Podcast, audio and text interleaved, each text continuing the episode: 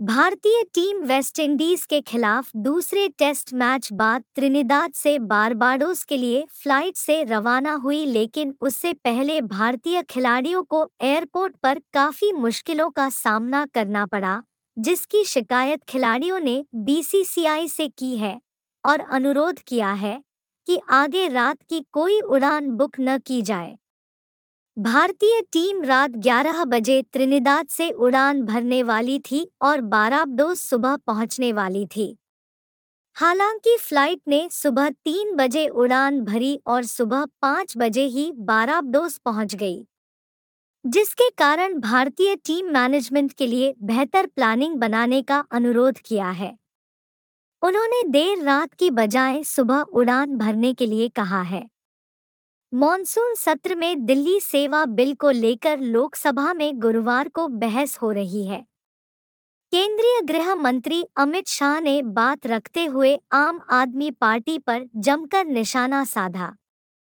इस दौरान उन्होंने कांग्रेस से अपील भी की कि वह इस बिल का विरोध नहीं करें, क्योंकि बिल के पास हो जाने के बाद आम आदमी पार्टी इंडिया गठबंधन का हिस्सा नहीं रहने वाली।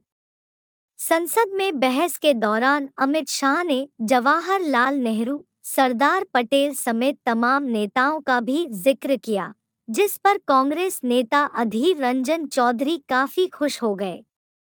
उन्होंने जवाब देते हुए कहा कि अमित शाह ने जवाहरलाल नेहरू की तारीफ़ की, जिसे सुनकर उन्हें मन किया कि गृह मंत्री को शक्कर शहद खिला दे। दरअसल बिल पर बहस के दौरान अमित शाह ने कहा कि दिल्ली की स्थापना 1911 में अंग्रेज़ों के शासन द्वारा की गई थी। 1919 और 1935 में ब्रिटिश सरकार ने चीफ कमिश्नर प्रोविंस का नोटिफिकेशन किया।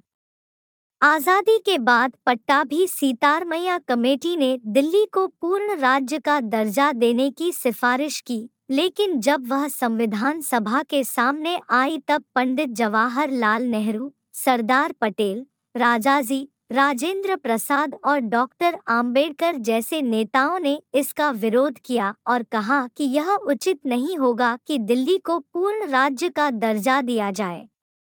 शाह के अनुसार, पंडित नेहरू ने तब कहा था कि रिपोर्ट आने के दो साल बाद आज दुनिया बदल गई है, भारत बदल गया है ऐसे में इसे स्वीकार नहीं किया जा सकता और इसे स्वीकार करना वास्तविकता से मुँह मोड़ना होगा।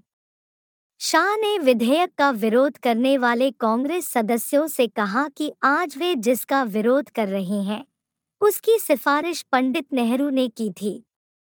उन्होंने कहा कि उन्नीस सौ तिरानवे के बाद दिल्ली में कभी कांग्रेस और कभी भाजपा की सरकार आई और दोनों में से किसी दल ने दूसरे विपक्ष के साथ झगड़ा नहीं किया, लेकिन 2015 में ऐसी सरकार आई जिसका मकसद सेवा करना नहीं, केवल झगड़ा करना है। शाह ने अरविंद केजरीवाल के नेतृत्व वाली दिल्ली सरकार पर निशाना साधते हुए कहा कि वास्तव में इनका मकसद कानून व्यवस्था और स्थानांतरण पर नियंत्रण नहीं, बल्कि विजिलेंस को नियंत्रण में लेकर बंगले का और भ्रष्टाचार का सच छिपाना है।